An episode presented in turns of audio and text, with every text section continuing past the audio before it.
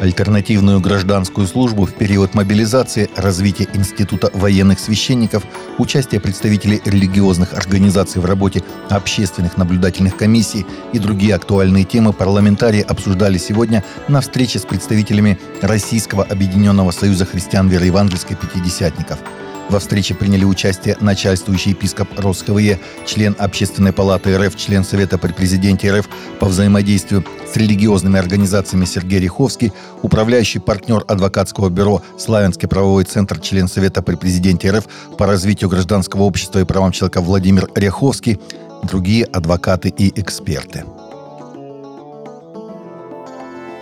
Священники Русской Православной Старообрядческой Церкви присутствуют в зоне спецоперации, сообщил глава РПСЦ митрополит Московский и всея Руси Корнилий Титов – Основа нашей победы в единстве, как в 1941 году, когда все традиционные религии были едины – фронт и тыл. Хотя фронт у нас сейчас, слава богу, а вот тыл единства особенного не проявляет. Хотя хотелось бы, конечно.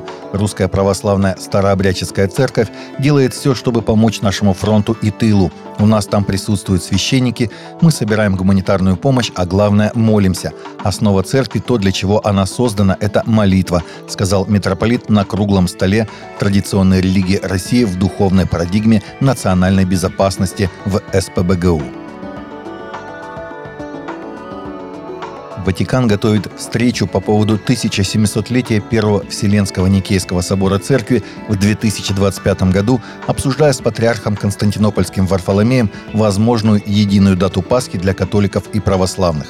Об этом Папа Римский сказал в беседе с иезуитами во время недавней поездки в Демократическую Республику Конго и Южный Судан, сообщает ТАСС.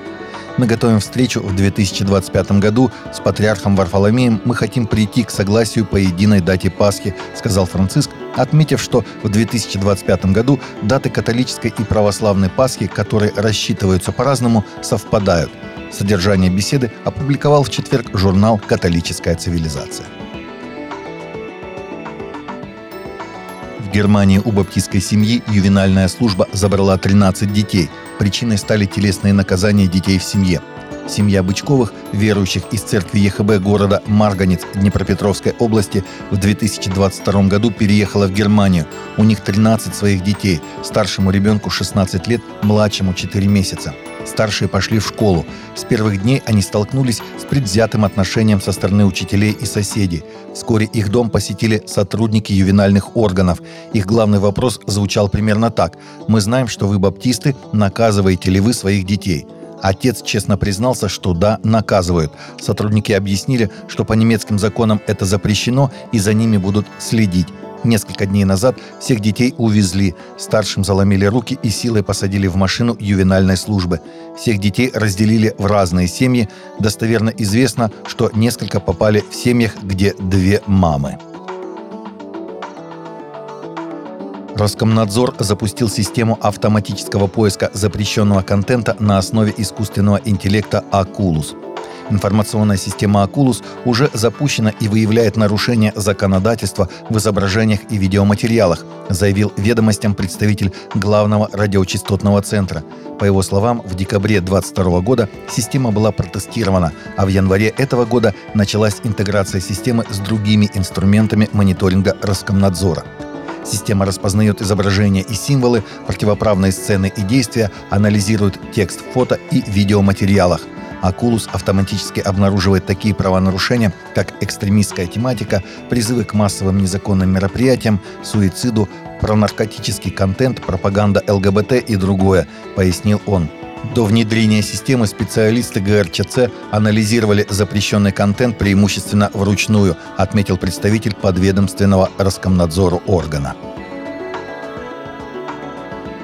Новый опрос США показал, что лишь треть католиков стремится привить детям свою веру, а наибольшую ревностность в духовном воспитании детей в своей вере проявляют белые евангелики. Исследование показало, что лишь 35% американских родителей-католиков всех цветов, кожи и этносов, имеющих детей младше 18 лет, придают чрезвычайное или очень важное значение воспитанию детей в сфере своих религиозных убеждений – в общей сложности 65% католиков полагают, что детям чрезвычайно очень или в какой-то мере важно жить в духе католических убеждений во взрослом возрасте. А 34% католиков высказались в том духе, что это не слишком важно или вообще не важно.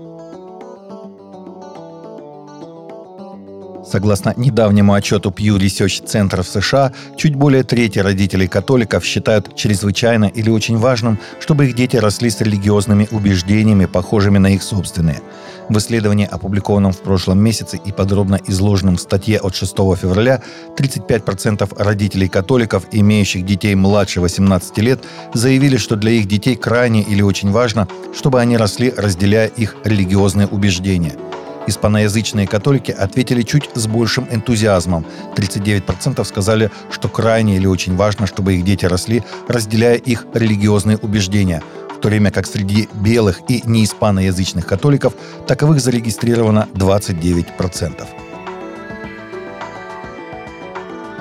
Таковы наши новости на сегодня. Новости, взятые из открытых источников. Всегда молитесь о полученной информации и молитесь о страждущих.